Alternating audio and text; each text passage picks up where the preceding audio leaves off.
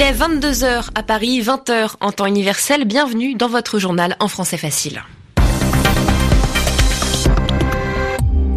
Valentine Rowe. Et avec moi en studio ce soir pour présenter ce journal, Zéphirin Quadio. Bonsoir Zéphirin. Bonsoir Valentine. Bonsoir à toutes et à tous. À la une de votre journal Valentine. Le président du Liban, Michel Aoun, répond aux manifestants. Il dit réfléchir à des mesures économiques mais n'annonce rien concernant la principale raison de la colère, la corruption de la classe politique libanaise.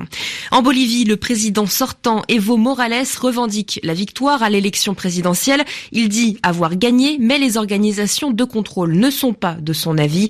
Et en Espagne, le corps du dictateur Franco a été déplacé, transféré du lieu où il était enterré vers un autre, plus discret, un geste de réconciliation selon le Premier ministre espagnol. Le journal. Le journal. En français facile. En français facile. On commence par le huitième jour de contestation au Liban et la fin du silence pour Michel Aoun. Le président libanais s'est exprimé pour la première fois aujourd'hui depuis le début de la crise. Michel Aoun n'écarte pas un remaniement ministériel, un changement du gouvernement.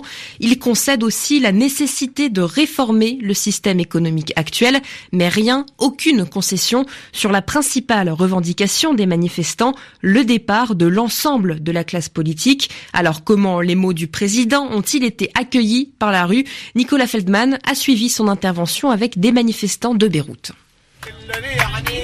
Sur une place des martyrs encore dégarnie en ce début d'après-midi, il y a ceux qui préfèrent chanter le départ de tous les politiciens plutôt que d'écouter le président.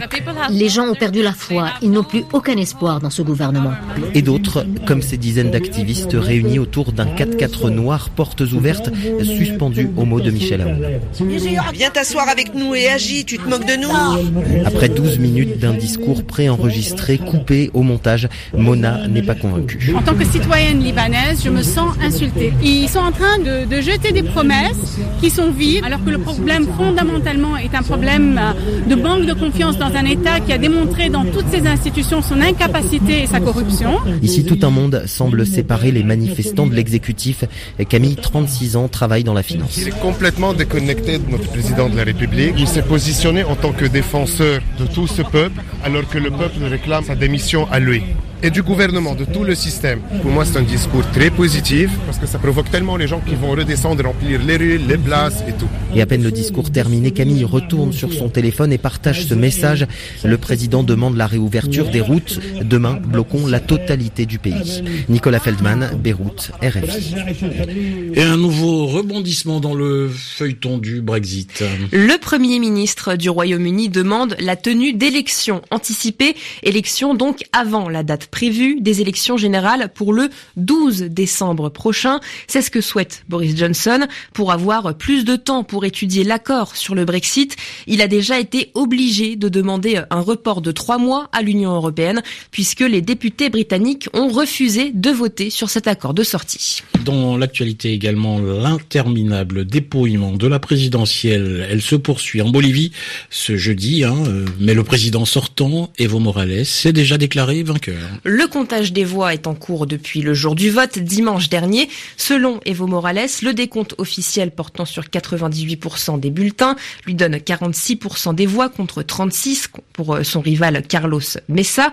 Carlos Mesa, c'est l'ancien président bolivien. Il réclame, lui, l'organisation d'un second tour de l'élection. Il avait annoncé la formation d'un collectif de partis politiques de droite et du centre baptisé Coordination de défense de la démocratie et ce pour faire pression sur le gouvernement. Organiser un second tour, c'est aussi ce qu'avait suggéré le chef de la mission d'observation de l'Organisation des États américains, Manuel González. On l'écoute. Toutes les élections devraient obéir aux principes d'égalité, de transparence, d'équité, d'indépendance et d'impartialité. La mission des observateurs a pu constater que plusieurs de ces principes ont été violés pour diverses raisons tout au long du processus électoral. L'un des éléments fondamentaux pour organiser des élections justes et crédibles, c'est la confiance que l'on doit avoir dans l'autorité électorale. Il est indispensable que le dépouillement des bulletins de vote et l'annonce des résultats partiels et définitifs se fassent dans des délais et avec transparence pour être crédibles. Les résultats d'une élection doivent être crédibles et acceptables pour toute la population et non seulement pour une partie de la population. En ce moment, étant donné la situation et le fait que le processus électoral ait rencontré des problèmes évidents, la meilleure option reste d'organiser un second tour. Manuel González répondait à Achim Lipold. On reste en Amérique du Sud avec la crise sociale qui ne s'apaise pas au Chili. Malgré les annonces du président Sébastien Piñera hier, le pays traverse son deuxième jour de grève générale. À l'appel des syndicats, plusieurs dizaines de milliers de personnes manifestaient pour réclamer la fin de l'état d'urgence et du couvre-feu mis en place depuis le début de la crise.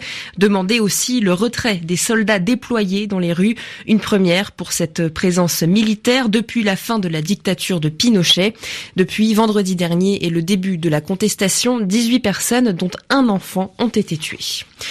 44 ans après euh, son décès, le corps du dictateur espagnol Francisco Franco a été exhumé euh, du mausolée de la tombe où il était enterré près de Madrid en Espagne. Sa dépouille a été transférée dans un cimetière plus discret aux côtés de son épouse. Le premier ministre espagnol Pedro Sanchez avait décidé de ce transfert dès son arrivée au pouvoir en juin 2018, indiquant que le mausolée monumental dédié à Franco était un lieu d'apologie du franquisme, c'est-à-dire de célébration du franquisme. L'historien Benoît Pellistrandi a suivi les cérémonies. Il constate qu'une chose est importante pour tous, la nécessité de faire le bilan du coût humain de la dictature. Ce qui ressort, je dirais de façon générale, c'est un consensus sur la nécessaire construction d'une mémoire démocratique qui euh, soit capable d'évaluer à juste titre ce qu'a été le franquisme. Et pas simplement la guerre civile, la guerre civile on le sait, un affrontement euh, entre deux Espagnes, mais le franquisme, un régime dictatorial, et une des choses sur lesquelles on a beaucoup insisté ce matin, c'est le bilan humain de la répression entre 1939 et 1948. 50 000 personnes ont été condamnées à mort et exécutées, certaines avec des jugements, d'autres sans jugement. Franco n'est pas simplement ce dictateur qui a duré, ce modernisateur de l'Espagne, c'est aussi un dictateur féroce, aligné sur les fascismes dans la Seconde Guerre mondiale, et à ce titre, il ne méritait pas effectivement une exaltation de sa mémoire dans ce grand bâtiment qu'est la vallée de Los Caídos. L'historien Benoît Pellistrandi répondait à Juliette Guirbrandt. Et puis, parlons à présent de cette nouvelle alerte hein, climatique. Le niveau de la mer pourrait augmenter de 2 mètres d'ici à, à 2100. C'est euh, un rapport d'un collectif de 22 experts français publié ce jeudi qui le dit. Si rien n'est fait pour limiter les émissions de gaz à effet de serre avant 2040 et si la calotte polaire, le manteau de glace de la planète continue de fondre, le niveau de la mer pourrait augmenter jusqu'à 2 mètres d'ici 2100 avec des conséquences dramatiques pour les zones côtières.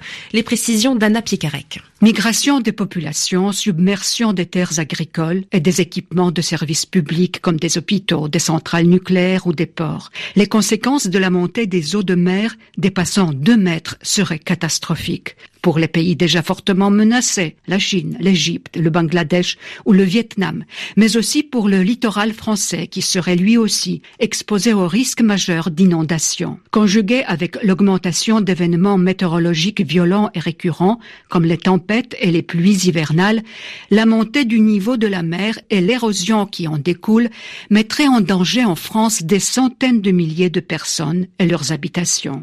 Si le phénomène lui-même est inéluctable, à cause du réchauffement climatique en cours, il est encore possible d'agir. Selon les auteurs du rapport, seule une diminution des émissions de gaz à effet de serre serait en mesure de maintenir l'élévation du niveau de la mer autour de 50 cm à 1 mètre, ce qui permettrait d'organiser des solutions d'adaptation pour les populations menacées.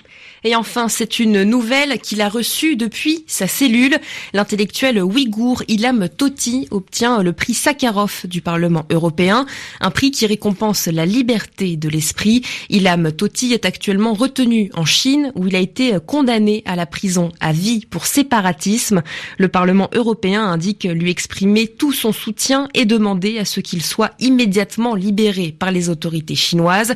Ilham Toti appartient à la minorité musulmane ouïghour réprimés par le gouvernement chinois. Selon des ONG de défense des droits humains, plus d'un million de musulmans sont détenus dans des des camps de rééducation politique par la Chine sur son territoire. C'est la fin de cette édition du journal en français facile. Merci Zéphirin. Merci à vous Valentine. Et merci à vous de l'avoir suivi. Il est 22h10 à Paris, 2 heures de moins en temps universel.